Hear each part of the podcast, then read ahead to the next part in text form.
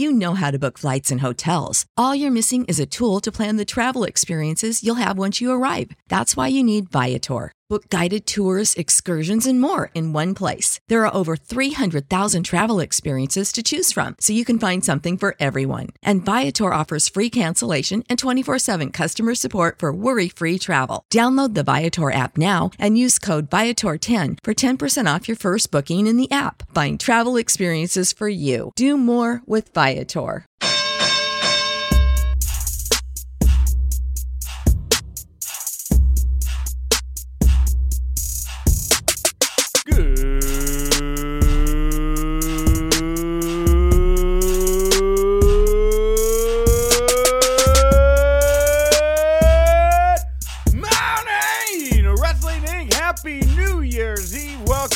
For another episode of The Winkley. It is me, your managing editor of Wrestling Inc., Nick Hausman, here to shut it down. The final Winkley of 2019, the final Winkley of the decade. And I am here, of course, of course, joined here as I am every Tuesday by my good friend Michael Weissman. Michael, welcome back to The Winkley.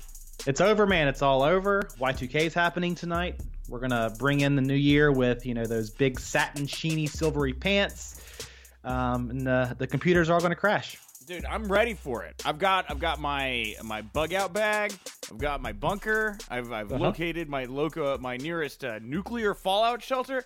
I'm with you, man. I'm The ready. hand crank radio. That way, if the power does go out, we can still get our AM jams. I Sure. got it. I got a whole wall full of Twinkies because they never go bad. That's right. They will survive a nuclear holocaust or the Y2K bug. So Well, or they could. Why? Why? Why one? Porque no los dos?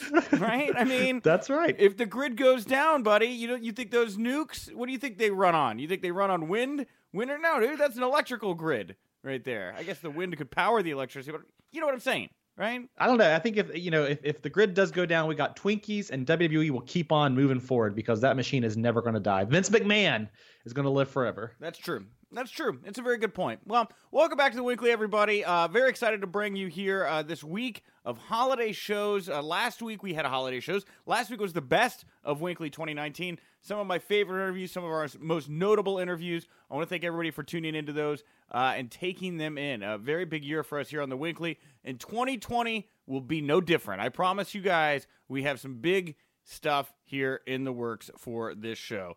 Uh, and with that, let's get to this year. Uh, let's shut. Let's burn this baby down. Let's shut the grid down here with the Winkley today. Uh, before we get to the news and our interview of the day, I want to start off by saying uh, congratulations to Luke Gallows, who was married on December twenty second to a normal hu- human woman, non wrestler. I don't think. Oh, that's what you meant by normal human more. I was like, as opposed to the toxic Avenger. Right? Yeah, she he did not marry the Toxic Avenger. The Y2K has not started. There are not Toxic Avengers roaming the streets looking for pro wrestlers to marry. Oh, I know. that's awesome. Marriage is a happy thing. Happy for people. And you know, it's always cool to see a wrestler marry somebody outside the business. You get a lot of those kind of in business breedings, and so this is this is neat, neat to see somebody In- um just in- find happiness in life. In business breedings. Is that the right? Is that the phrase? Is don't that know. is that is that a bad thing to say? You know what I mean? don't like know. you get caught up, you're in your industry, and that's Sure. only people you meet, and Yeah. so you all. Hmm. What do you talk about? Work, right? Yeah. Well, I mean, who? It's got to be pretty hard to relate. Who else can I find that makes millions of dollars doing what is this, ostensibly a professional stuntman show? How how how many pools of people are you gonna find that? Right. They, they kick Sharon Stone off Bumble. Did you see that? Uh, I did not see that. That's that's big news. Well, there you go. Uh, well, anyway, here. Uh, so, congratulations to Luke Gallows. Uh, happy New Year's Eve to everybody. We will be back tomorrow. We have a New Year's Day special. I'll be here with Justin LaBar. And uh, later here on uh, the show, after the news, you're going to hear my final interview of 2019. It's with a guy I really enjoy chatting with. It is the one and only Matt Sydal, aka Evan Bourne. He's going to be heading to Qatar here uh, very soon to compete for Qatar Pro Wrestling. Uh, he's been over there before. Uh, we talk all about the pro wrestling scene over there uh, and what 2020 holds because as he kind of uh, points out in this interview, he doesn't really feel like he gave his fans enough in 2019. So he's going to really step up and try to be more in the spotlight here in 2020. So dun dun dun. What does that mean, Michael? Huh. That's interesting. You know, it- Matt Sydal is one of those guys that I feel like he's always doing a lot and he still has that name recognition. But if you were to ask me at any given day, where is he right now? I would be like, I have no idea. Yeah. You know? Yeah, and there's a really nice like it's a very calming final interview for 2019. It kind of wraps with us talking about uh, how to take care of cactuses. Not to give the whole thing away. I know, spoiler alert, but uh, it's it's a very because Matt Sydal, you know, he's all about inner peace, zen, all the, the third eye, all that great stuff. So this is actually a secret. You know how they used to do like secret pilots on TV shows back in the day, where an Mhm. episode would be about something entirely seemingly unrelated, Yeah. and that would be their way to start a brand new show, spin off from Family Matters or whatever. yeah, So this is kind of your secret way, your backdoor pilot for a Winkley plant Yeah. caretaking show, isn't it? this is my Frasier. Mm, okay, there you go. This is my Frasier. You nailed it. Uh, all right, enough of that. Uh, it's time for news you can use. News that'll leave a bruise. Uh, we will start on the night of Christmas. Uh, now, I try, I tried because again we've been off the air here for like ten days or something. So I tried to do all the news here since last Friday. So we're gonna get all of that. But there are some other items here from the past week that I wanted to include because I thought they were of note. We should talk about them here on the show. So, of course, first of all, here Showbuzz Daily reporting that on Christmas night. WWE NXT drew 831,000 viewers. Now, it should be noted that Dynamite did not air on Wednesday night, Christmas night, due to TNT's all day A Christmas Story marathon, a tradition. Uh, now, it should also be noted that this is up from last week's episode of NXT, which drew 795,000 viewers. So they did better on Christmas night than they did the week before. This was a pre taped episode. Uh, it was filmed at Full Sail University uh, and from the Barclays Center in Brooklyn. Uh, it was number 33 in the night for viewership. Uh, last week's episode was 37, so they saw an increase there. Uh, it ranked 29 on the top 150, uh, doing a .22 in the 18 to 49 demo. Uh, last week they ranked 27 on the cable uh, top 150. It looks like more people may have been tuning in that night because they did a .27, so they were actually up a little bit in that demo last week. Uh, but regardless, very good news here for NXT. Overall viewership up on Christmas night.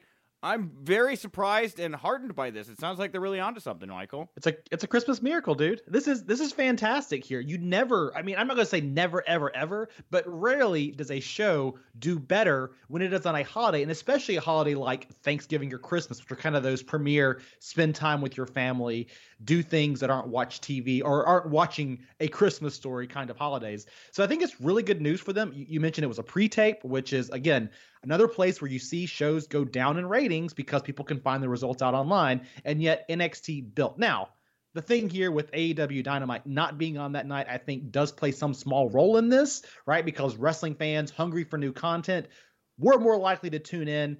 But still, growth is growth. And the thing I want to point out here is NXT on Christmas Day was building on a fantastic show the prior week. And I- Really I, was. always say, Yeah. You got you got to you got to give the fans a great show the week after. We saw this with SmackDown a couple of months ago when they had the invasion angle. The next week, ratings went up. So I think that big Rhea Ripley moment and overall great show the previous week added to this. But this is this is awesome. You just don't expect this. Yeah, yeah, and I, I wonder if you're AEW, if you're sitting there thinking like, man, what what would have happened? Would we have done really well? Would we have split the ratings here? I don't, I don't, I don't think they would have split it. Uh, but interesting nonetheless. Uh, well, over in the world of AEW, we have a couple notes uh, to touch upon. Uh, Chris Jericho has announced that Hiroshi Tanahashi is going to receive an AEW championship shot if he beats him at Wrestle Kingdom 14, which is of course this weekend. Uh, by the way, uh, I just got the promo codes from FITE for that, Mike. So we're covered. We're going to be covering. All, we're going to be covering all those shows, and we're going to be giving away a promo code for Wrestle Kingdom 14 both nights, and I think New Year's Dash as well over on our Twitter uh, account. And that should uh, that may have started right now. As soon as I finish recording here, I'm going to send it to Josh to start up the content. Uh, to, to start up the contest. Uh, but Yeah, you're gonna be able to do breakfast with us this Sunday because we are gonna be covering in a post game show Wrestle Kingdom 14. And by the way, guys, just quick plug here. Yeah. Wrestle Kingdom 14. Wrestle Kingdom is one of my favorite events of the year. I, I stay in touch with New Japan Pro Wrestling throughout the year. Do not follow it religiously like AEW or NXT. But if if you've not watched a Wrestle Kingdom, go out of your way to watch. Now you don't have to watch it overnight when it airs at what 2 a.m. Eastern time live, but check it out that day. New Japan World. We're mentioning FITE TV, which is Yeah. a great place to watch it on pay per view. If you got New Japan World, you get it there too. Just check this out. It is a great, great event, especially for guys who have not watched New Japan or guys and girls who have not watched New Japan in the past. Yeah, uh, agreed, hundred percent. I'm very excited about this card. This match uh, is now got even more stakes as Jericho putting that AEW championship shot on the line against Tanahashi. Uh, and while we're talking about this, because I, I know I kind of have an idea of where this conversation is going to go. Michael. Uh, I wanted to point out that this past week, New Japan also announced that they will not have their shows distributed in the U.S. in 2020 via AXS TV and are pushing people over to New Japan World where they can catch all the New Japan content with English commentary, which was something they pushed very hard, I noticed, on social media when making this announcement. So, uh, it you know, AXS TV, of course, owned by Anthem Entertainment now, which owns Impact Wrestling. Uh, you know, that would show seemingly a little distance between those two after some speculation. Seemed to, I would say. Uh, also, New Japan Ring of Honor here. Um, doesn't look like they've been doing a lot of work here closing out the year, a lot of speculation. And, you know, we've had the Young Bucks and Cody come out and say, and, and Kenny Omega say, it doesn't look like there's going to be any relationship there with New Japan or AEW, really tampering it down here. But at the 11th hour, the very end of the year, right when everybody said, for months I remember, leading up to all of the naysaying from the Bucks, at the top of the year, New Japan's going to have a decision to make. Who are they going to continue to partner with their new their uh, United States expansion?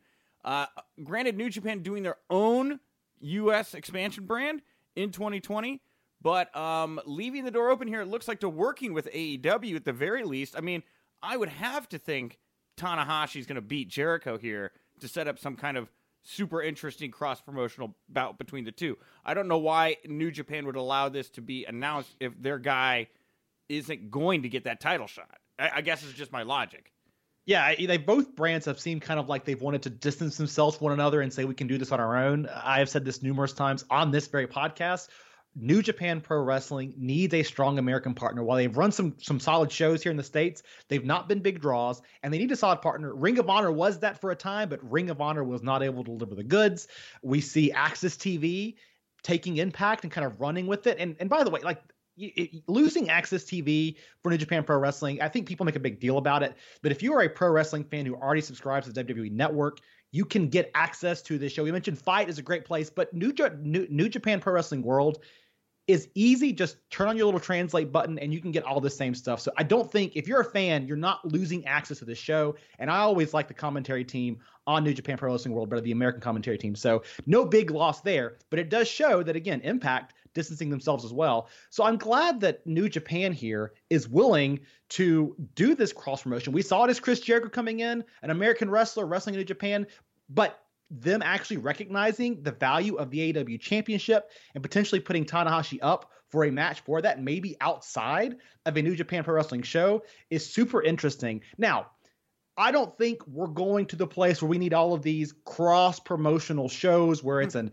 you know, AEW versus New Japan Pro Wrestling. Maybe that happens in the future, but just the idea that this championship is a big enough championship, AEW championship that is, to be defended against a New Japan Pro Wrestling wrestler, I think it's incredible and it does a lot for the prestige of that title as opposed to WWE, who likes to keep all of their championships inside their own house. And and I think that with Tanahashi, you have uh, you have the chance to do something really special on a, on a lot of levels because you know when we talk about outside championships coming in. Uh, and being defended in AEW. While it was not technically AEW at the time, I still think in the lineage of what is AEW matches, Cody versus Nick Aldis NWA Championship at All In arguably one of the best bouts that they've ever presented. That was yes. I was I was in the building for that match. It was off the charts, and it was because there was a real story. There was real history to it there with the Rhodes family and the NWA and, and what they were cooking there at the time, and, and everybody in each other's corners.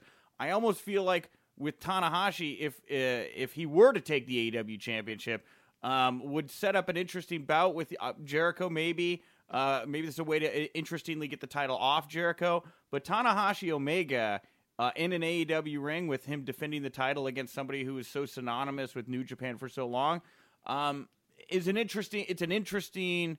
There's an interesting series of bouts I think you can have with Tanahashi in the mix. Mix.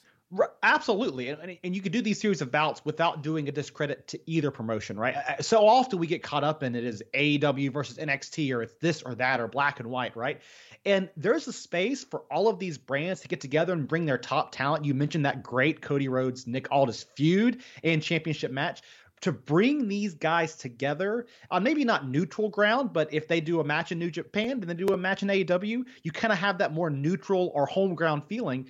And I think it does wonders for the business. We're seeing it on Wednesday nights right now. I think NXT is doing better because it's up against AEW, right? So Yeah. I like this a lot. Tanahashi does have that. Of course, AEW is full of guys who made their names in New Japan. Guys like Kenny Omega, the Young Bucks, who, yes, Impact Wrestling, they were there for a minute, but they got this this recognition from being main stage players at Wrestle Kingdom events and New Japan events. So Yeah.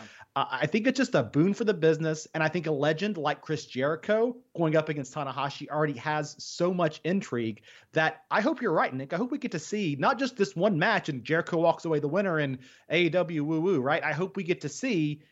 I, you know, a best of three or a best of five series back and forth across different events throughout the year. That'd be awesome. Man, and you know the thing is like with AEW and like all the all the uh, faction stuff they're doing and, and you know kind of invasion-y style stuff. man, I hadn't really thought about it, but like down the road, like let's just see where everything goes and how everybody plays together. And maybe the maybe the maybe the script has already been written. Who knows?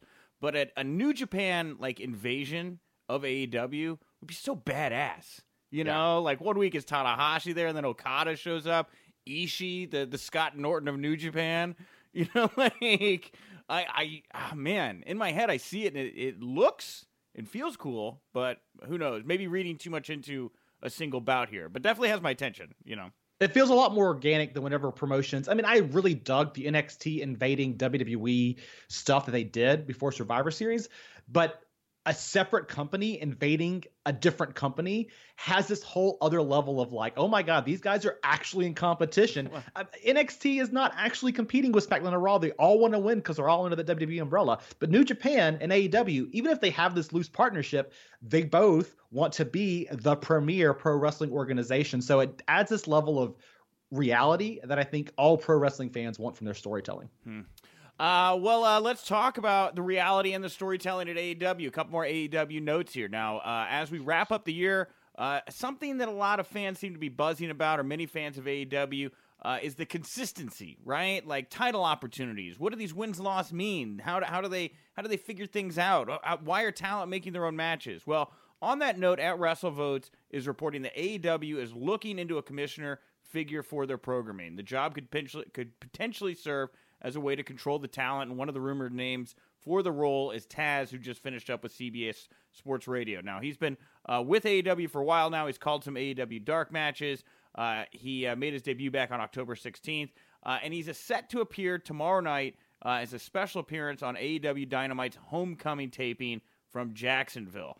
On that note, we have another conflicting report from the Observer. Now, we have two fairly reliable sources here at odds because the Observer reporting that AEW has no plans to introduce an authority figure, and that Taz is going to be calling Dynamite with Excalibur and Jim Ross tomorrow night because Tony Schiavone is going to be announcing the Sugar Bowl college football game on the radio that day, as he was contractually obligated to do. So, you know, maybe something, maybe nothing. Taz will definitely be in the building tomorrow night. I'm very, very interested, excited to see how he calls the action with Excalibur and Jim Ross. Um, but I, you know, people are like, people really don't like the authority figure thing, and I don't know if it's just because everybody's dislike some characters, or or because they think it's old, or because they think it is, they've heard it a million times from people, and they think it's the right thing to say, like, oh, authority figures are played out. I don't hate the authority figure role if it's done right. Um, I think AEW could. I mean, for the way they're slapdashing a lot of their stuff together, it would seem like because I know there is so much fluid creative input. I think a figure like a Taz or a creative figure or authority figure could maybe help them patchwork together some of the things they're doing in a way that would make more sense to fans. So I wouldn't be against it. I guess I'm saying if they did cho- choose to go down that route. Yeah, I think we've all been conditioned by WWE to kind of hate the classic authority figure who's going to come out every week and put down your main guy and put him in two on one handicap matches. And there's this kind of rhythm and routine to it that we are accustomed to.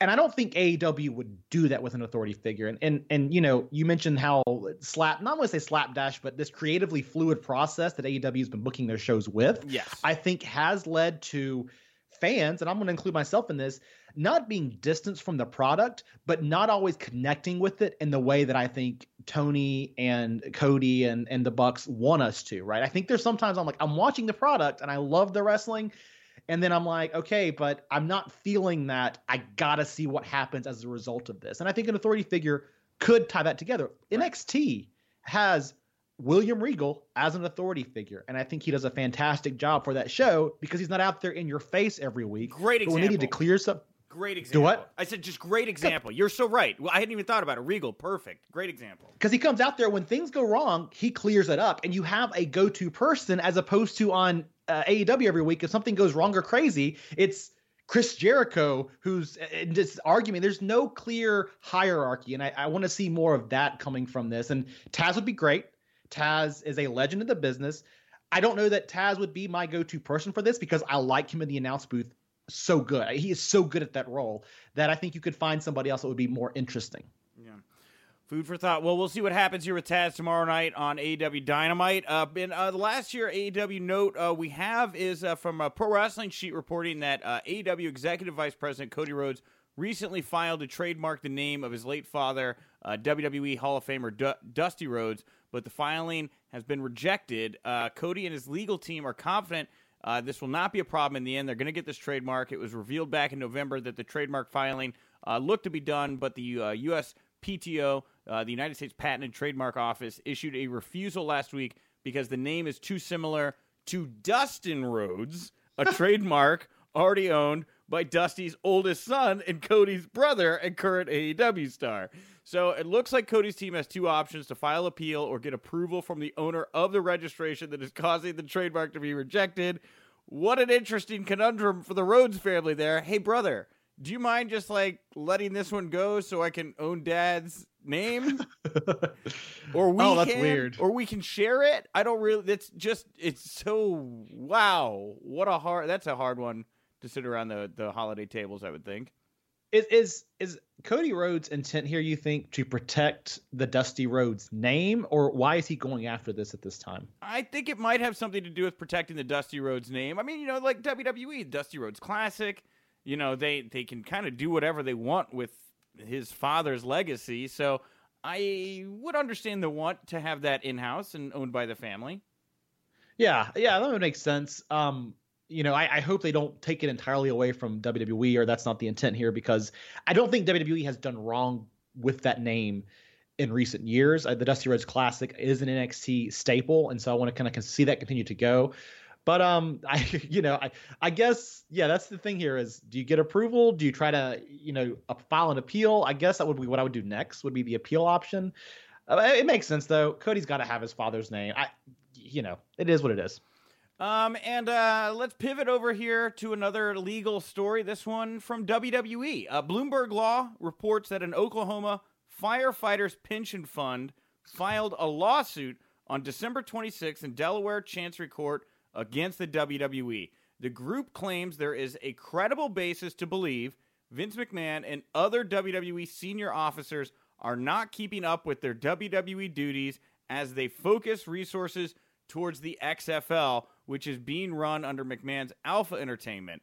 The lawsuit also claimed that there hasn't been enough oversight on Vince by company board members as he, quote, engages in transactions that are in conflict with WWE's interest, and they want to look at WWE's internal records. Vince has previously said he plans on continuing his role as WWE chairman and CEO for the foreseeable future. Um, now, I have I actually was super intrigued by this, and I went on down kind of a bit of a rabbit hole reading about this case. I don't know how much of a rabbit hole you've fallen down uh, looking into this one, Michael. Well, I've not followed this case specifically, but I do think the interesting thing here about a shareholder who could just be a common person like you or myself sure. filing a lawsuit on behalf of shareholders is fascinating. And I'm honestly surprised it's not happened sooner with WWE in the way that they've done fake press releases over the years about Donald Trump and yada, yada, yada. I'm surprised they've not gotten in more trouble with the way they blur reality and uh, fake storylines. And you, and you, you know, it's interesting you point that out because uh, the the value of stock that this firefighters pension owns is only like six grand in change. And I say only, but that's still, I mean, you know, it's it's not millions of dollars that they have tied up in the WWE. And uh, some of what they point to uh, is this like reported conversation that McMahon had with uh, Dick Ebersol and his son shortly before they announced the launch of the XFL. And then, like, did Ebersol offer you guys $50 million to buy this? And they all say no, but I guess there's like some piece of paperwork they put out saying that didn't happen, but it's not certified. So huh. it's just like so they they're skeptical that everybody's being on.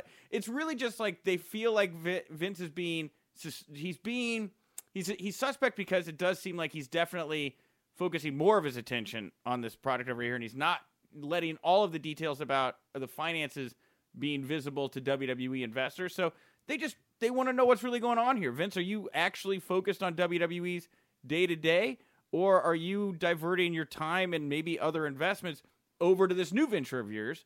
And and that's the, the long and the short of it.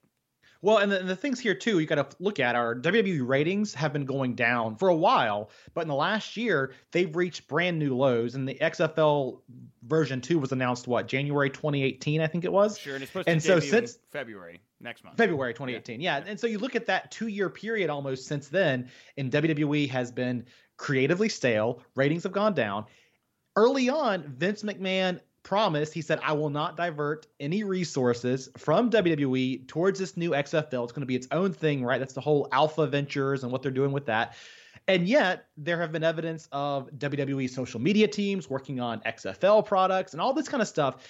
And at some point, you've got to accuse Vince McMahon almost of lying to investors, things that have gotten yeah. other shareholders in trouble before because the SEC takes all of this stuff very seriously. Well, and I love the fact that part of this as well is they're like the company board members. You guys aren't doing enough to rein Vincent, and I bet the board members are like, "Do you know this man?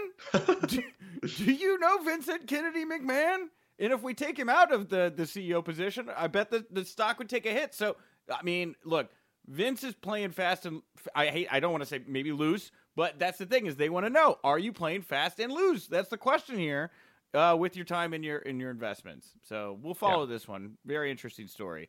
And on the heels of that, as we talk about WWE's creative product and Vince's uh, investment in the product, uh, PW Insider initially reported yesterday afternoon that Vince, Triple H, and Kevin Dunn were not backstage at Raw, but they later issued a correction reporting that Vince did arrive backstage at the XL Center right before the show hit the air on the USA Network. Now, Triple H and Kevin Dunn were not backstage at the XL Center all day. No word yet on why they weren't there. Uh, but Raw Executive Director Paul Heyman and WWE Vice President and Global Television Production Michael Mansury they ran the show. John Laurinaitis was running the pre-show rehearsals in the arena, and WWE Hall of Famer producer Michael P.S. Hayes appeared to be the lead producer of last night's matches. So Vince was there. I'm I would bet dollars to donuts that that man was on some kind of conference call during the day or earlier in the day, which is in line with a lot of other reports about Vince's involvement recently with Raw. Um, but yeah, man. Again, it's like if if you're on the 26th filing this, like Vince isn't actively engaged, and you're just picking because you can you can submit this stuff in court or wherever, be like, here's all these uh, the wrestling sites, but they're all reporting Vince hasn't been backstage for these shows. We're showing up yep. late. What's going on here? You know, and is that a more frequent occurrence the closer we get to the launch of the XFL? And, and I, I, know mm-hmm. fans right now are like, "What's the big deal? Triple H should be in charge anyway because he's better." Blah blah blah blah blah.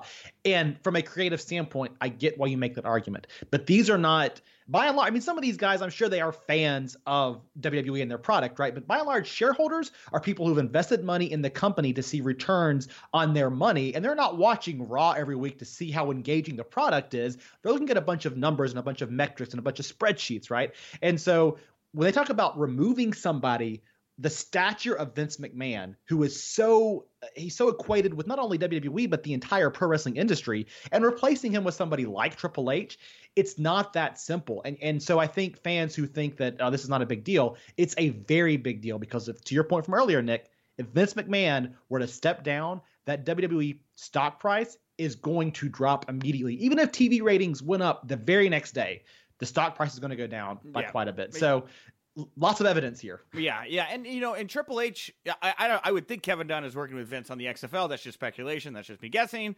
But uh, Triple H, I would think is like he's in fight mode right now. I every moment he's got right now, I'm thinking he's got to be investing in, in NXT. You know, I read uh, his uh, an interview with him recently where he talked about how uh, Shawn Michaels has, has taken over the NXT UK brand because it's become too much for him to balance. So he's he's focused on NXT, and Shawn Michaels is now in charge of NXT UK. I mean, it's it's too much for him for Triple H, I think, to be at Raw, SmackDown, and also producing his own live show that is now against their biggest competition. That's a huge amount of pressure.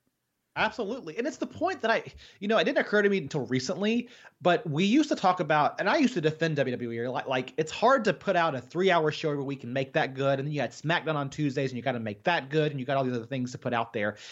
And then I've been looking at it lately and thinking, why has SmackDown been so lackluster when all they have is a two hour show? It's on Fridays, completely almost five days away from Raw, right? And it's got the power of Fox behind it. And yet SmackDown's still not been great as of late on the other hand, NXT has been fantastic week in and week out, and it's the exact same. You know, two hour show, and there's less logistics there because they're not on the road every week. But why is WWE struggling? And I think it's because Triple H, like you said, is solely focused on making NXT a success, while both of the main roster brands are still kind of spread thin because their resources are shared in a lot of ways. So, uh, you know, I, I think it's it's it's hard. It's really tough to put out a pro wrestling show, and Triple H yeah, he's guns blazing, getting NXT out there to win Wednesday nights, and not much else. Well, let's talk about WWE's creative product. Let's get to it here. Raw was last night, uh, and uh, we had some other things happen, of course, on SmackDown in, in the past week in, uh, in the world of wrestling. But I wanted to start by talking about from last night on Raw. Randy Orton, uh, he faked an injury at Sunday's WWE live event, a knee injury. Uh, it looked very real. We got tons of reports about it. We ran updates about it. But then he goes on Raw uh, he gives this impassioned faux retirement speech. I say faux because in the end, AJ Styles would come out, poke the bear literally, and, and, get laid out with an RKO. This was uh, one of the best things I'd seen on WWE TV all year. I thought it was a testament to Randy Orton's uh, veteran status that he was able to put this together and play it out over a 24 hour period. I just really liked this. And I think Randy Orton is definitely, I mean, a, a, shiny diamond in the rough right now. I mean, this guy's on fire. I wonder where they take him. I wonder what. I mean, obviously, a match with AJ is going to be in the cards, maybe a feud all the way to Mania, but th- this guy's this guy's on another level at the moment. I love this. I, you know, we talked earlier about those fake press releases WWE uses as a way to play the press, and I hate those things. Sure. And this was a really smart, really creative way to play me as a wrestling journalist, and I didn't mind it because the payoff was worth it. And it wasn't about anything that was that dramatic, and they didn't linger it on for weeks and weeks and weeks. Nope. It happened on Sunday generated some buzz, and by Monday night we got the payoff. And I think that was a really smart way to handle it. Yeah. Orton he's a jewel. I mean, this dude, when he is engaged with a storyline, he makes it really, really good. He can go in that when he's bored, when he's indifferent, right? We've seen this with previous feuds. I think Jinder Mahal might have been one of those. He doesn't bring his A game. But when he had Kofi last year, when he's up against AJ Styles, who I think they're a great pairing with great chemistry, it's good. Now, at the beginning of this promo, it's quite clear uh, you could kind of read the tea leaves here and see that yes, Randy Orton was was building this up a little bit too much for it to be legit. Did but you still, did you think that? I couldn't. I mean, I maybe it's just because I'm a dummy and I want to. I want it's still real to me. But I didn't up until the point where he dropped the RKO. I was still like, oh man, this guy, this guy might be injured. Well, yeah, there was still that element of uncertainty, right? Don't get me wrong, but there was a report I think that came out sometime Sunday after the injury that said this might be a work, and so I was already skeptical going into it. And the other thought I had was, why would they have Randy Orton out here so soon afterwards talking about this if they weren't, you know, if there's still more tests to do, right? He was just a little bit like when Edge was done, Edge came out and said, it's over. And there was this big emotional buildup, and they didn't have quite the same read to it. But yeah, I mean, he still did a good enough job that it was believable. The AJ Styles moment, the RKO, was awesome. And my question here is okay, we're doing Randy Orton, AJ Styles, but Orton also mentioned Edge at the beginning of his promo. And I think that's really interesting if you talk about the rumors that Edge might be returning at the Royal Rumble, and who are you going to have Edge go up with? A legend like Orton at WrestleMania could be a huge match. Well, uh, here's the thing. So Edge, for I should point out, Edge has not confirmed this. He's played it down, which you know, of course, either way he would be saying right. Either it's genuine or he's trying to cover his track. So take that for what it's worth. But man, I don't want to see these guys against. I want rated RKO. I want these guys aligned with mm. each other, working together, doing something right now. Oh, that'd be really sweet. Yeah. Uh, well, and you talk about the club. That could that could be a really cool little little way to go into WrestleMania. Put those tag team titles up there. Sure. Mm. Oh man, yeah. Rated. I mean, it would be I think a good way to reintroduce Edge back in and then you know, yeah, have them blow up, go different directions, whatever you like. But I, I, I think I, I think a rated RKO reunion would be just so much fun. So. Well, especially Orton right now is playing a good guy. Edge would obviously come back in a good guy role, and and having these two, it would bring some prominence back to the tag team titles. A guy returning from long time off, like Edge would be, could leverage his way back in through being a tag team partner. Yeah, I like it. Yeah. Uh, well, let's flip over to uh, another bit of WWE creative that's a bit more, shall we say, controversial. Last night, Lana and Lashley failed to get married. Uh, Lashley and Lana's exes uh, first appeared to contest the marriage, just normal humans that I guess had marriages. Again, why do I have to keep saying normal humans? Non wrestling folk, it seems, come out. Maybe industry inbreeding. Let's... Yeah, yeah, industry and Jesus.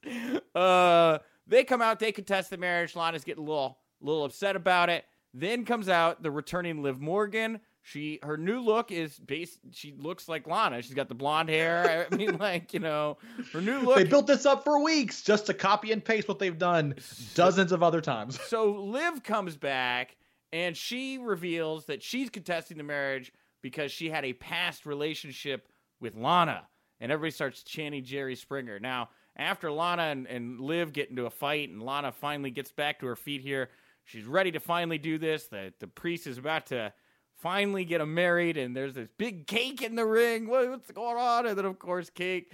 Rusev jumps out of the cake and he attacks Lashley. Um, and uh, the show goes off with Lana covered in cake, and Rusev and Liv Morgan are celebrating.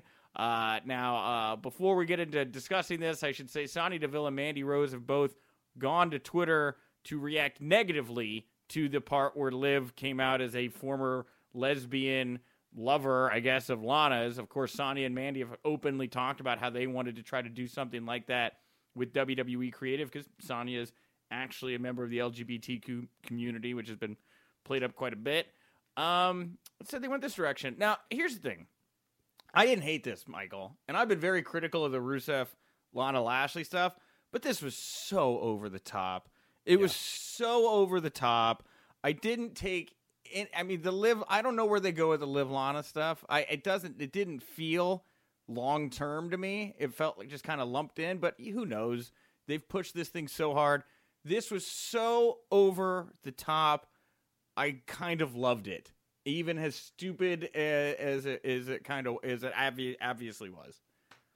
I had to check my calendar to make sure it was not the eve of 1999 or 2000 and not 2020 here, right? Because this felt like a throwback to the Attitude Era, like the wedding we used to get and the ridiculousness of them. And this played off of every single one of those stories. And I'm with you.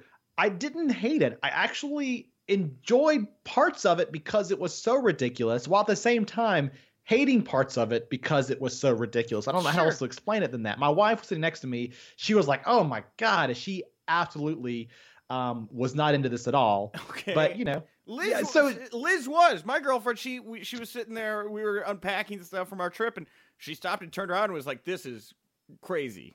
Yeah. you know. Well, so. okay, so she watched the segment, which is not something she watches every time, right? But no. she was like, "Oh, this is so ridiculous." Yeah where I think it lost me was I don't mind the ridiculousness of it, right?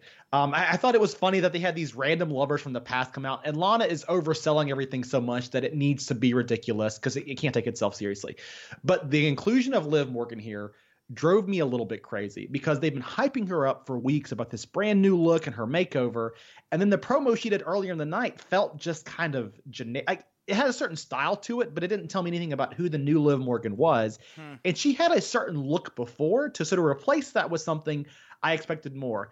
And then to shoe in, it really felt like to shoe in a lesbian storyline for the sake of creating controversy with Lana was not really the way I want to see WWE reflect a storyline like that. And I can understand why Sonya Deville would be upset because it almost seems like look, they're lesbians and that will create controversy rather than it just being a more natural, organic thing. So, all of this, uh, you know, uh, that part drove me a little bit crazy. Where I think it worked was anytime you see somebody who's been this played up, like Lana and Lashley have been, get their comeuppance, it always feels good. And WWE has doubled and tripled down in the storyline. So to see them get called out on numerous occasions and to give Rusev the big minute at the end where he got to go off on, on, on Lashley and get the attack and stand tall, that made for a more interesting hook moving into next week's Raw. I wonder. I don't know. Maybe they do push it. Maybe Lana leaves Lashley for Liv. She falls back in love with Liv, and that's the new direction. Then Lashley is the latest to be uh, rejected here by Lana. Maybe maybe that's Lana's thing now. Maybe it's like I'm with you for like two three months. I, I really want to get married. Then we don't get married. I move to somebody else.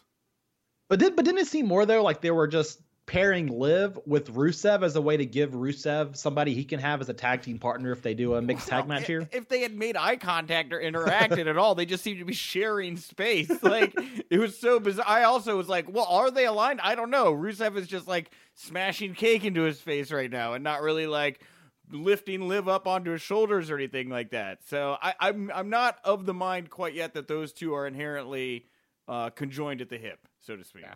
So uh, but speaking of conjoined at the hip, Brock Lesnar, Paul Heyman, they are going to make their Raw return next week. Of course, we've got the Rumble on the horizon here, uh, and then WrestleMania uh, only a couple months away as well. Um, uh, what do you uh, what do you expect here from Brock in his return? I, I, mean, we're we're kind of speculating on opponents now. It's not going to be Tyson Fury. It's not going to be uh, may not be Cain Velasquez. There's lots of speculation going around. So I would expect they're going to start setting up potential opponents for him, um, maybe for a Royal Rumble, but then also teasing some stuff moving forward. You know, last night uh, Samoa Joe and Seth Rollins I thought had amazing chemistry, and I think these two guys feuding over the Universal title or the WWE title on Raw now, I guess, would be incredible because I never expected this, but a good guy Samoa Joe versus a bad guy Seth Rollins with the slick back hair and all that just really worked for me in that opening segment. So what I'm hoping we see is maybe a pivot away from Seth Rollins and Kevin Owens after the Rumble and a pivot towards that. And maybe we can get, you know, maybe Samoa Joe fights Brock Lesnar at the Rumble. Who knows? So it's it just a lot of moving parts here and probably some clarity for the WrestleMania season um, starting next week in Raw. Well, also this past week, Andrade captured the WWE United States Championship from Rey Mysterio at WWE's Madison Square Garden show. Uh, Rey had been beaten down by Seth and AOP on Raw uh, earlier in the week, so last Monday's Raw. Uh, Rey is going to get his rematch against Andrade on next week's Raw. Start hyping. They've got a lot of hype going into the first Raw of next uh, of next year. But uh, this was, you know, it was such an it was such an apropos kind of way to wrap the year up because 2019 started off with the big news that ROH and New Japan were going to run MSG, and then everybody was talking about oh AAA's running MSG, MSG they're losing they're losing the, their foothold with on Madison Square Garden, the WWE. Well, WWE is closing 2019, the chapter with a big title change with uh, with Rey Mysterio dropping the belt to the the next big thing, uh, you know, in the company or one of the next big things in the company, and Andrade. Just to, you know, you can't, you couldn't write a better 2019 story for Madison Square Garden. Yeah, WWE kind of reaffirming their stance that this is our place, our arena. We're going to do big things when we come here, even if it's not TV. And it's a cool moment for Andrade, right? Getting to capture this at an historic arena. They really played it up last night on TV, giving him a great rematch next week. So that United States Championship, it's interesting because we don't have a main title on Raw for the time being, and that United States Championship's kind of been passed around. But being on Rey Mysterio, immediately upped the credibility of that thing. And so now Andrade feels like a bigger deal uh, by proxy here. So I, I, love the rematch here. These two have great chemistry. Yeah. And um, I want to see I want to see them do more things like this that feel different. I love house shows because it is just a great wrestling show. And if you know that there might be a title change, I think fans are going to be more likely to show up. Um, and uh, the WWE Royal Rumble is uh, only a few weeks away. We've got some uh, matches and announcements here for the Rumble. Uh, Daniel Bryan is going to take on the Fiend Bray Wyatt for the Universal Championship. Uh, Bryan won that title shot by defeating King Corbin and The Miz in a triple threat on SmackDown this past Friday night. Uh, Becky Lynch has demanded that she defend her WWE Raw Women's Championship against Asuka. Uh, the storyline being that her contract is coming up, and she told them, "Hey, if you want me to re-sign a contract, the match I wanted the Royal Rumble is against Asuka. She wants to reclaim her spot as the face of WWE." And uh, Charlotte Flair has officially entered the Women's Royal Rumble. Um, what do you think? What grabs you here? You know, the Bray Wyatt. Eh, I'm glad to see Bray Wyatt building up his match against Daniel Bryan here, Bryan here as a big deal, and I think that helps make it feel bigger. Um, but this Becky Lynch, Asuka, Charlotte entering the Rumble, not surprising. They got to get her out there, and I'm glad they're making her feel important by doing so. But this Becky Lynch Asuka thing has me hooked.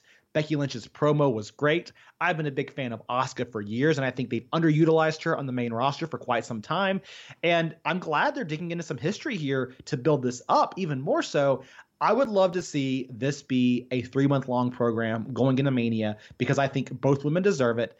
And uh, man, listen, these two, when they actually have this match um, at the Royal Rumble, there could be serious sparks here, and that excites me. Yeah, ditto. I, I agree. Asuka kind of, you know, I, I was starting to dig the Kabuki Warriors, but I always felt like there was, it was a weird, it was a weird move to put her in a tag team because she's yeah. so strong as a singles competitor. Um, it is always interesting when these injuries come up, you know, with Kairi Sane going down. Um, how opportunities do uh, arise. So I, I, agree. I think this is going to be a very interesting matchup here. I like Charlotte as the first woman in the Royal Rumble match uh, being announced. Uh, you know, she and I, I would think they're going to do what they do uh, with the men or what's been rumored: ten NXT, ten women, uh, ten Raw, ten SmackDown. So I, I think it's interesting too. Women's divisions are not quite as deep here, so it makes it feel more competitive. Everybody wants that spot. You're gonna have to fight for it. Maybe we get some great matches on TV to lead to it. Yeah. Uh, at WrestleVotes reporting that the Usos are expected back on WWE TV soon. The WWE creative team. Uh, was recently instructed to start coming up with ideas for the turn of the brothers. Uh, Jimmy and Jay are currently members of the Raw roster, and the report knows that they are slated to remain on uh, the red brand as part of the tag team division. What do you do with the Usos here when you bring them back? I don't know. I mean, we've seen them high flying good guys before. And I think their most recent incarnation as kind of this rapper duo with a little more thug to them, I think worked. I don't, I don't think you can bring them back as good guys. I think WWE might try to do that, but I like the Usos as heels more, and I think they can add more to the division if they're fighting guys like the Viking Raiders in that bad bad guy role. Yeah, I agree. I agree. I just want to see them do what they're good at, and that's go out there yeah. and be a be a tag team. I don't think you need to overcomplicate it. And and I think yeah, I mean we need more good heel tag teams at the moment. So sure. Roman Reigns, uh, speaking of the Usos, uh, Roman Reigns, he's going to battle Dolph Ziggler on Steve Harvey's New Year's Eve special tonight. Uh, the match was taped after SmackDown this past Friday. I didn't read the spoiler, so I don't know what happened, but I'm a little bummed because in my head I imagined they were going to set a ring up in like Times Square or something. Roman Reigns is going to fight on New Year's Eve. That's not what I'm unfortunately going to get. Wouldn't that have been awesome with Steve Harvey at ringside out there giving reactions? Man, that'd have been a fun little 10 minute promo for WWE. But oh, oh. I guess cost cost comes first. Did you watch him host the Miss Universe pageant this year? I did not. What a train wreck. I'd never watched one of those, but we were so bored and there was nothing on TV. I was like, oh, let's check this out. He was hosting. Oh my god. Anyway, I won't go on too much of a tangent, but what a what a mess. He's just such a good like he he owns himself. You know what I mean? Like he is very authentic. And even when he made that mistake a few years ago, or he a- announced the wrong winner, he came back the next day and he completely owned it, and I respect that. Um, well, the WWE 24 champ, 24 7 championship was briefly listed as inactive this past week on WWE.com, but has since been rectified. Uh, on the note of the 24 7 championship, WWE announcer Mike Rome briefly won the title at a WWE live event in Pittsburgh over the weekend. He defeated he defeated Sunil Singh, who won the title back before losing it to R-Truth, who began his 29th WWE 24/7 title reign. He has now uh, overtaken Raven, uh, who had 27 WWE Hardcore title reigns, which is technically a different title, but essentially the lineage I would guess is the same. So R-Truth now, I guess, officially the king of chaos and schmozzing. Did it feel like a there wasn't there a certain burden lifted off your shoulders whenever you were like enacted? Oh, finally. Didn't it feel nice for a second to be like, okay, we don't talk about that anymore, right? I kind of, I mean, like, I don't know, man. This thing has run its course. I, they tried to work it into Raw last night during the women's match, and Eric Young ate that big boot from uh from Charlotte Flair, which which was you know a, a interesting, unexpected spot. It, it you know picked you know changes yeah. the pacing a little bit, I guess, but I don't know. This thing It's is... just a routine too. I mean, R-Truth, done what he can do, but it's like every time he loses it and then gets it right back and wash, rinse, repeat. Uh, WWE NXT UK superstar Flash Morgan Webster announced the following over the weekend. Uh, tonight, we officially announced that we'll be purchasing Pro Wrestling Chaos in February 2020. This is our way of saying thank you to Dave, Nick, Rob, and Chaos fans for believing in us. We want to continue to give these loyal fans a promotion to call home while ensuring young British wrestlers still have a platform that has been crucial in our development so they can learn, grow, and flourish. Morgan will be purchasing the promotion with fellow WWE NXT UK star Wild Boar Mike Hitchman. So this is uh, I, I like this move a lot. Uh, you know, we touched on earlier how Shawn Michaels seems to be ta- have taken over the NXT UK brand. Um, I know that Hunter made that comment on Corey Graves' podcast, you know, last week about how unfortunately some of the smaller indies that aren't as well produced are going to go out of business because we're moving in. But I could comfortably see uh, Flash Morgan Webster, who's great, uh, taking chaos and making it a bit of a, a developmental territory for the uh, NXT UK scene over there, and uh, everybody gets to work with Shawn Michaels. So big win. Yeah, it's cool when guys who know the business and know how to run the business the right way because they're learning from a, a, company like WWE can reapply that learning to the indies. You know, and this reminds me a lot of like what Evolve is kind of doing right now stateside, and I, I think that's the UK industry. A lot of stuff going on over there, but they could use more stuff like this as well. And last but not least, here before we get to Matt Sydal, CM Punk has confirmed on Twitter that he's going to return to WWE backstage in three weeks. Uh, tonight's episode is going to feature uh, the top five WWE matches of 2019. And uh, as we reflect on 2019, I, I think uh, one of the biggest stories in all of pro wrestling would have to be CM Punk's uh, quasi return to the WWE universe, WWE universe adjacent, I guess, here. Uh, now that we've seen it happen, play out, what are your reflections here on CM Punk coming back in this fashion? Um, is the buzz gone? Uh, what, how are you feeling? Yeah, I think the buzz is kind of gone, and I think we've got. I mean, we've got both big returns this year. We got to see CM Punk show up at Starcast and do that great interview, and then we got to see him on WWE in in a Fox commentator role capacity here, so not true WWE. And I think there was a shine to it when he first showed up. Oh, CM Punk's going to talk about wrestling, and I think for me, it's now what's next for CM Punk. Now, this is one of the biggest stories of the year, so I don't want to discount that, but it's all about what's next. But I want to ask you a question, Nick, before I know you're going to throw to an interview. No, that's fine. Um, we're talking about 2019. Think back 10 years. I thought, saw this question pop up on Twitter, and I've been thinking about it a lot. Think back in the last 10 years, because um, we're closing out a whole decade today.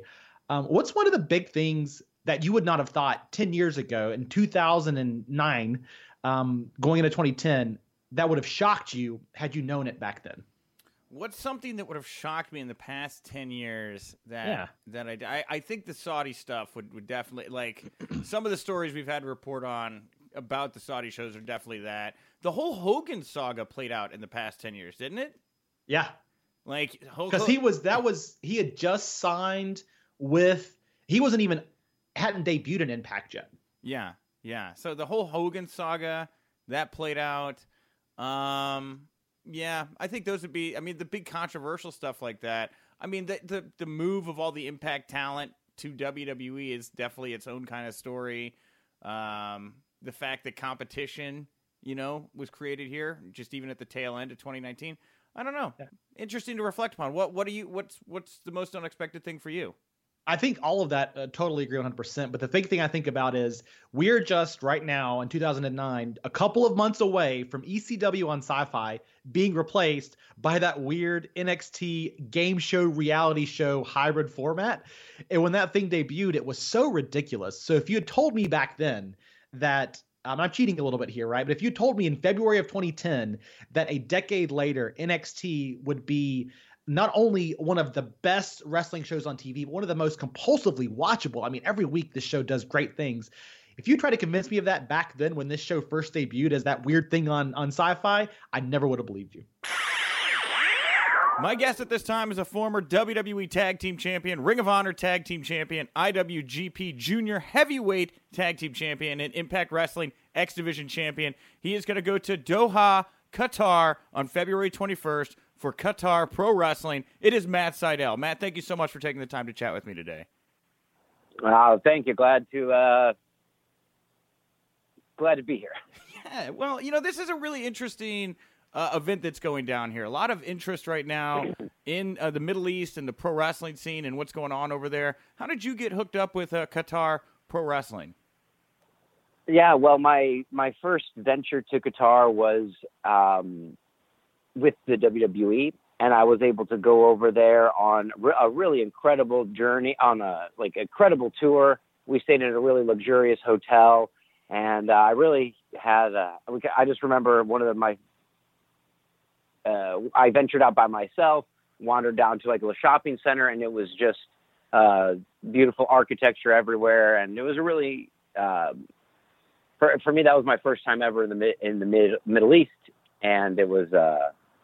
And uh, not to mention uh, the show, which was awesome, and I think I wrestled Will, William Regal, and it was it's one of these matches that just stood out as one where we just kept going and going and going, and uh, because it was a live event, we probably went 15 minutes, and it was just one of my uh, favorite matches that I had while I was on the WWE roster. Wow, that's crazy. Yeah, talk to me a little bit about just about working with Regal. I mean, that had to be one of the final bouts he had because in the in the I think it was just a little after that he retired. Now he's working as the GM for NXT.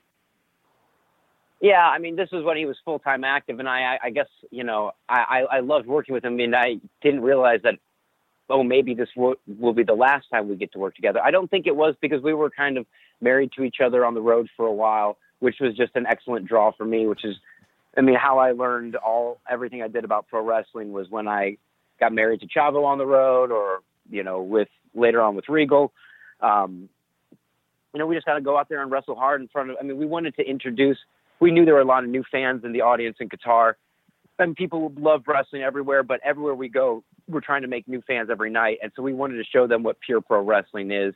And so we just go out there and uh, wrestle our hearts out till we work up a sweat until some till somebody's really tired. Yeah, uh, yeah, that's wild. You know, just just do it. You know, we're, we weren't trying to re- rely on storylines or assume that the fans know anything. It's just like you you show up, uh, and the the type of wrestling that I like to do it transcends languages. It transcends boundaries. It doesn't matter if if it's Japan or Qatar or Mexico or Canada or the U.S. It's like we all speak the same language, and that's sort of the unifying thing. And that's kind of what I some of those things that I learned from Regal were sort of the universal qualities of pro wrestling. Man, I mean, if you're gonna break in a new territory, there's there's very few people I'd rather be working with than William Regal. I'm a big Regal fan. That's really cool to hear. Um, and, mm-hmm. and so, how are the fans in Qatar? Are they uh, are they pretty knowledgeable? Like, what was it like interacting with the people there? Uh, was, they were extremely enthusiastic. You know, I th- I think the the the thing that I notice most when I travel from culture to culture, from country to country, uh, is not the differences between the people. It's like always the similarities. And wrestling fans are all the same. There's not this casual, like, oh, yeah, I kind of watch wrestling. People have either know nothing about it or they know everything. And in fact, I'm always impressed when fans' knowledge is like surpasses me. And I'm like, I was there. How do you know more about these situations than I do? And you find these fans everywhere, and especially in Qatar. Uh, which is why it's worth uh, worth it for the wrestlers to get on the plane and make that long trip out there because we feel everybody deserves to uh, get to enjoy pro wrestling. Yeah, well, uh, there's a couple of the big names on this show already announced. Uh, of course, you're going to have Alberto El Patron, a former Alberto Del Rio, on the show as well. he recently lost an MMA bout to Tito Ortiz. Did you get a chance to check that out? No, unfortunately, I was wrestling that night, um, but I was I'm always supportive of my my brothers who are who have the guts to step in the cage. Uh, I mean, that that's. Uh, I'll tell you, pro wrestling's dangerous and it's tough, but it really takes a special kind of courage, a special kind of guts to lock yourself in a cage with somebody that's wanting to do you harm. And so, like, my hats off to Alberto, and yeah, I'm a big uh, Jake Hager fan. So, you know, these these, these guys who step into the cage really ha- have unbelievable courage. But I, for me, I've had some great one-on-one matches with Alberto. I've had some great tag matches with Alberto. Uh, I kind of wish I was wrestling him in Qatar, but uh, we will. I'm sure we'll get a chance to wrestle again soon. Okay, cool. And and yeah, Bischoff. But not. Oh, sorry. Go ahead. Go ahead. Yeah, I'm, I'm just, but just to specify, uh, only in pro wrestling. uh, yeah. Well, you know, He's a big dude. I, different weight classes for sure. yeah, uh, he's a big dude. I, I also would not want to be locked in a cage with Alberto Patron. um, well, and then Bischoff's on the show too. Bischoff, interesting character right now. Um, you know, was with WWE there for a couple months. Now he's back out. He's heading to Qatar with you guys to do this pro wrestling show. Were you surprised that he found himself back in the WWE mold? What are, what are your memories and thoughts on Bischoff? Uh, well, you know, I don't really, I, I don't really pay attention to any of that stuff, like who's on WWE or whatever. It's just not for, you know, it's just not for me.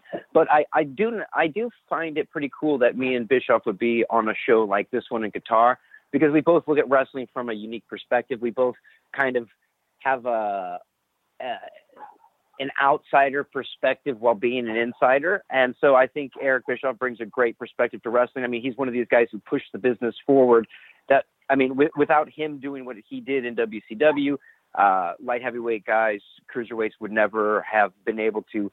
Uh, be- because we got the TV time, they were never able to take us off TV because Bischoff believed in it, and uh, so you know, I think he's got a great vision for for what the people and what the fans want, and he knows how to deliver that. So, I mean, I, I think he, as long as he does his research and he's and he's ready to rock and roll, uh, um, he, he's the perfect kind of guy to be uh, in charge. Yeah, and you know it, it's interesting. You know, hearing you talk about going to all the different cultures you visited and stuff, and bringing pro wrestling. Do you see pro wrestling as like a vehicle to help bre- uh, spread, I guess, maybe Western influence or uh, I even saw. Like, I always kind of talked about how pro wrestling I saw as like a way to send like peace missions on behalf of the United States all over the world. I don't know if you've ever viewed it quite like that. That's exactly how I view it. I mean, everywhere I go, oh, I mean, I've been doing it for almost 20 years. I sign an autograph, peace and love.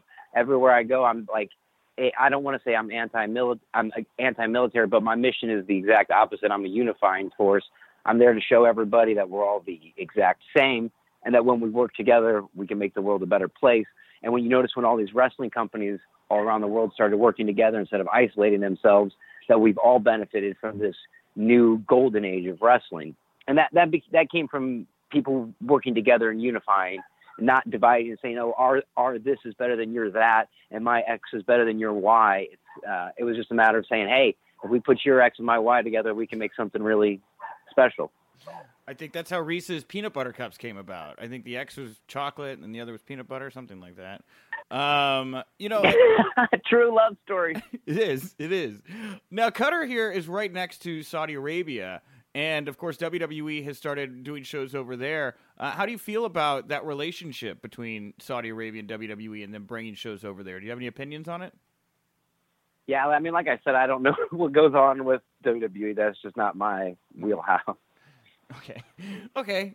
Fair enough. Uh, well, you did bring up this very vibrant time for pro wrestling. You know, You've been around here, been around the block a little bit, Matt. Like, what's it like for you being inside this moment? What do you make of the current kind of scene with you've got AEW, and NXT, and then all these other promotions like Impact, MLW, Ring of Honor, et cetera, GCW, kind of you know sitting in the wings? I mean, I, I just think it's a great time to be a fan because there the access to wrestling is so much easier. I mean, I I loved wrestling when you had to like get a VHS tape from some stranger like trading on, you know, copying VHS tapes if you wanted to get uh, footage. So I came from a time of scarcity, and now there's a time of surplus. Uh, so I don't believe that it's about comparing one company to another or saying this instead of that. It's just saying there's a surplus of content, and people can find what connects to them and enjoy it. That you know what I mean? That's all I'm looking for.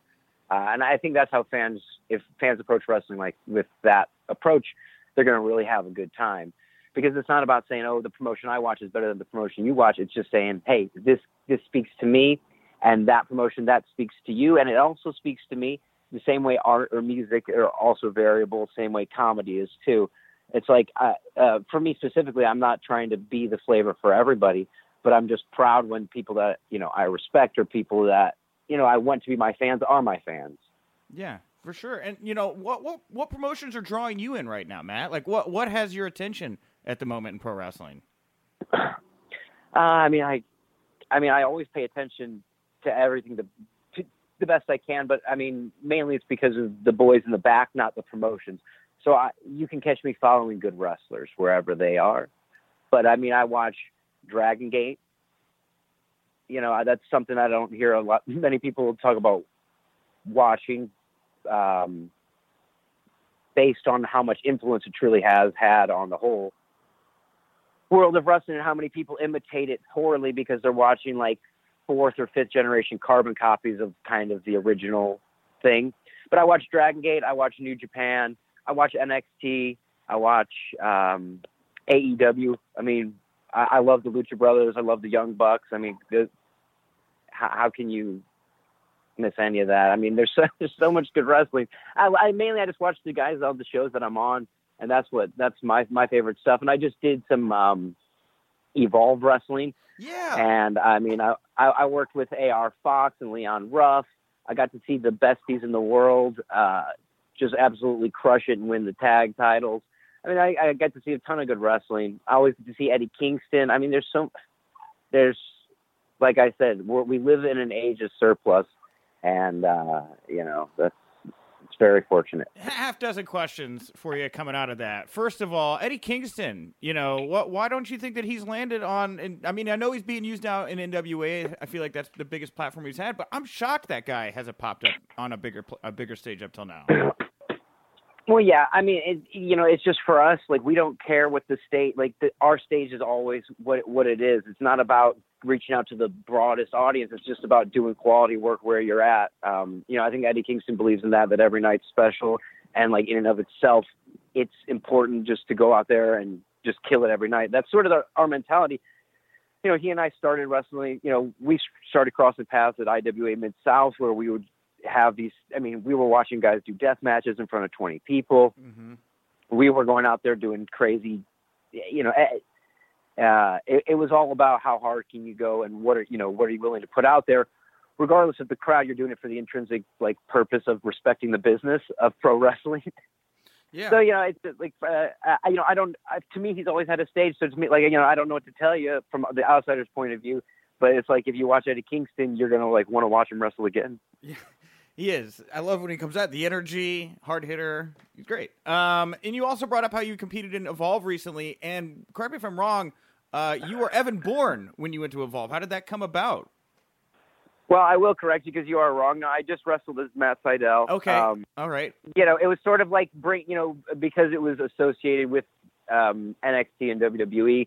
They used that as kind of like a promotional tool. Okay. But I mean, you know, I'm- I'm not going to make new tights for that. I'm, I wrestle as Matt Sydal. That's basically it.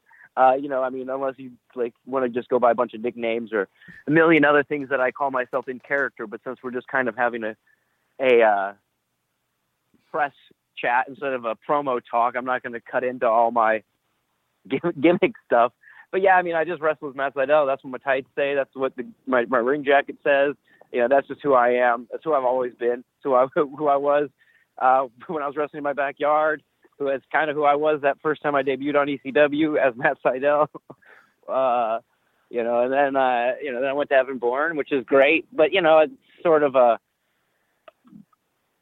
a ship that sailed, or you know, I mean, if I was to be back in WWE, I imagine I'd run back to that name um, because that you know, I'd, of copyright ownership stuff. But yeah, I don't like to get into that stuff. Okay.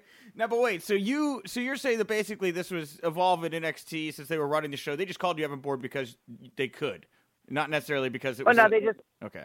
they just put it on the you know on the first flyer just as a promotional tool. That we didn't call me. You know, I was announced as Matt Sydal Okay. at, at the thing. It was just like, hey, this this section of fans might also be familiar. It's not like it was sending it to Ring of Honor fans who knew me in 2006 saying, "Oh, Matt Sydal's back." It was like saying, "Hey, WWE fans who also watch Evolve, that guy that was the high flyer that you may or may not remember Yeah. is uh, coming to Evolve."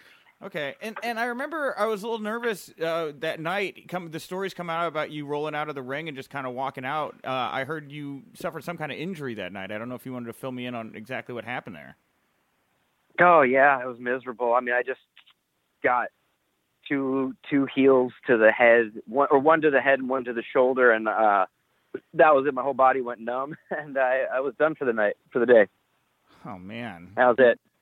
Yeah, and so you know, I just have been working on the recovery. I, you know, unfortunately, because of the way the world works, and I, you know, being an uncontracted talent, I just have to, uh, you know, I got a lot of, I got, I got bookings, but uh, I've been going, uh, I've been resting. I've got this week off, and uh, my next show's on the 28th, and then I've got January 3rd in for Defy in Seattle, which I'm really excited about. But so yeah, I just needed just a little break, uh, a little bit of rest before I could come back and uh, get back in the ring and feel healthy. But yeah, I had a one-on-one, a crazy one-on-one match with Curt Stallion. so I mean, I'm definitely back in at, at health and ready to be, you know, a wild man in the ring, just like I'm used to. Uh, so I felt felt really good in that match with Curt Stallion. I mean, he was uh, working with him was like one of the. I only had one more, so I, I agreed to do four shows with Evolve, and before that, you know, four show happened, I said I need to wrestle Curt Stallion one on one, and so I was able to get that match in, which was really fun. We did that at, um, in Chicago, which is one of my favorite cities to perform in. And yeah, so like uh, I'm feeling really good in singles competition. I I still like doing tag and six man wrestling, but you know, yeah, well, that's uh, well. I got you for just a couple minutes. That's uh, actually something I wanted to ask you about. Was a tag team that a lot of people know you from. Uh, that was Air Boom when you were Evan Bourne with Kofi Kingston. You know, this is a big last year for Kofi. Uh, I didn't know if you wanted to talk about what it was like working for him and what it was like for you watching him go on that kind of title run. Yeah, you know, I mean, just uh, I've always thought like I I just I've known these guys are good my whole life. Same thing I knew about Ricochet. I mean, I don't know what to tell you. I've known AJ Styles, Samoa Joe. That I've I've known that they were like the best in the industry for forever.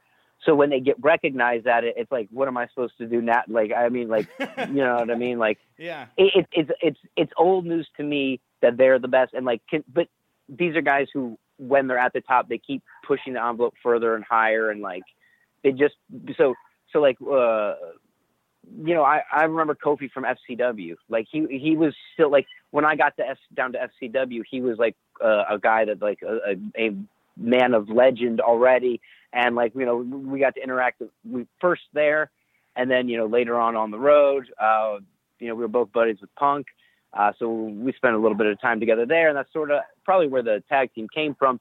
Yeah, we enjoyed every moment of it working with. Uh, I mean we we had one of my favorite matches ever was me and Kofi against Epico and Primo at Madison Square Garden, tag team title match at a live event. I mean, just we we had special moments all over the world, and even just like doing fan um, signings on European tours together. It's just he, he's a ton of fun to be around. Much, much like traveling around at New Japan, being IWGP Tag Champs with Ricochet.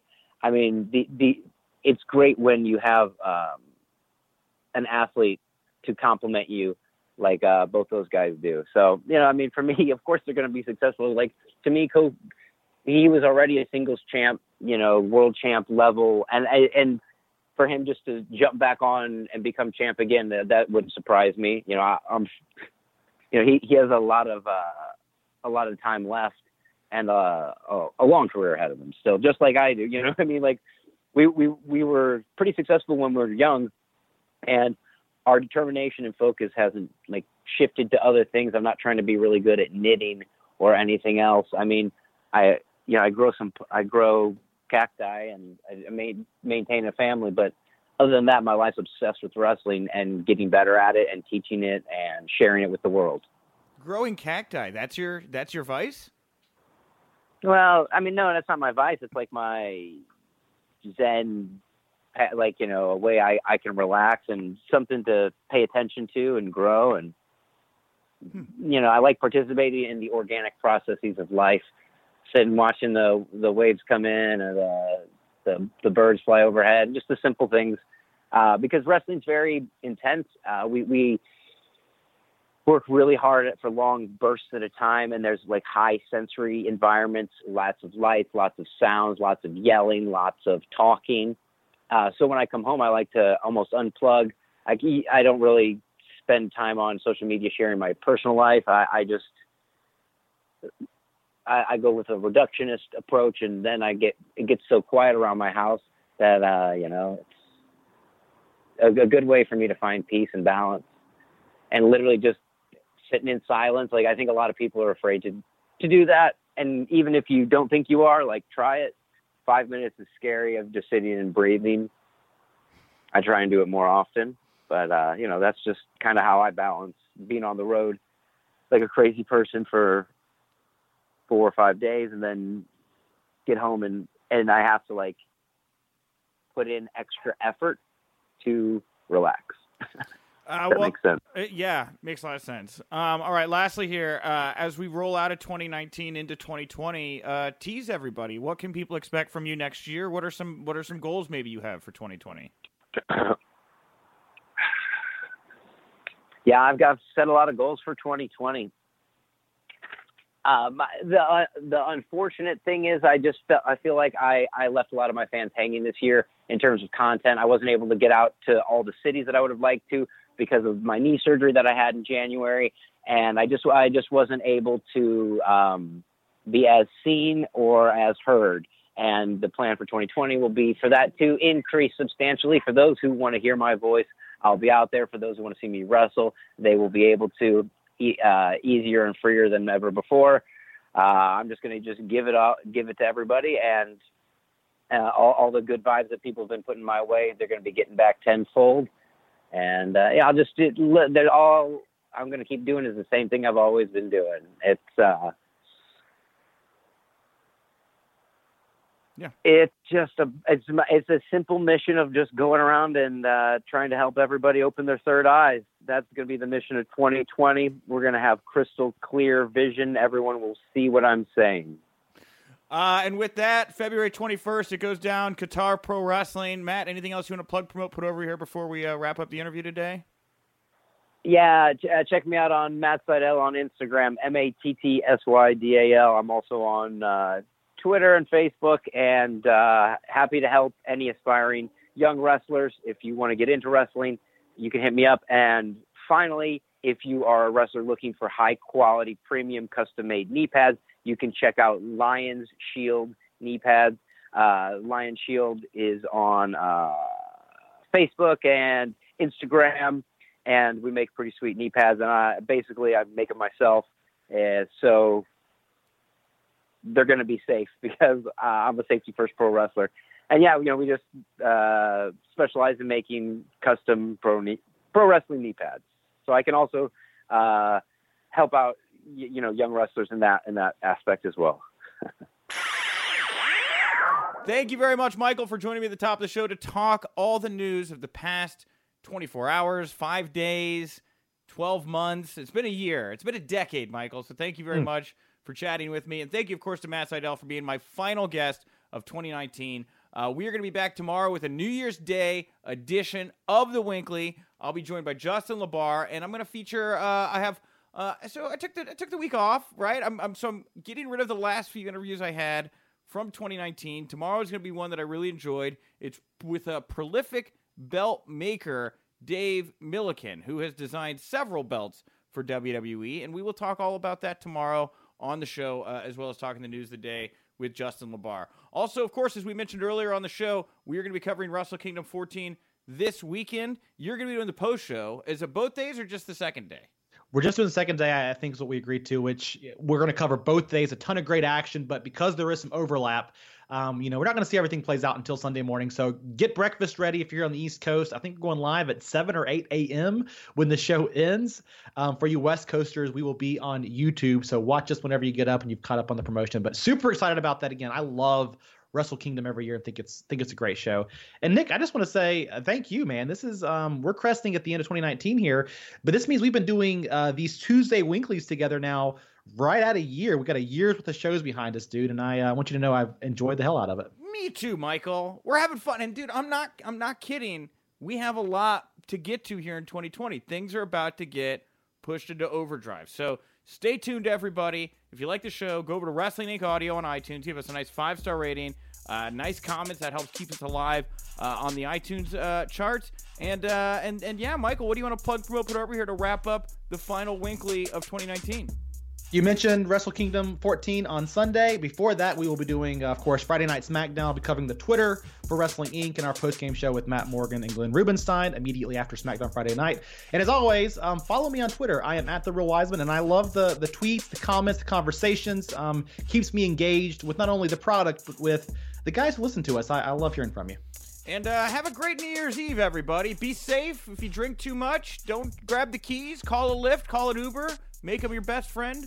I'm at Wink Rebel over on Twitter. And for the last time in 2019, remember, if you winked, you didn't miss it.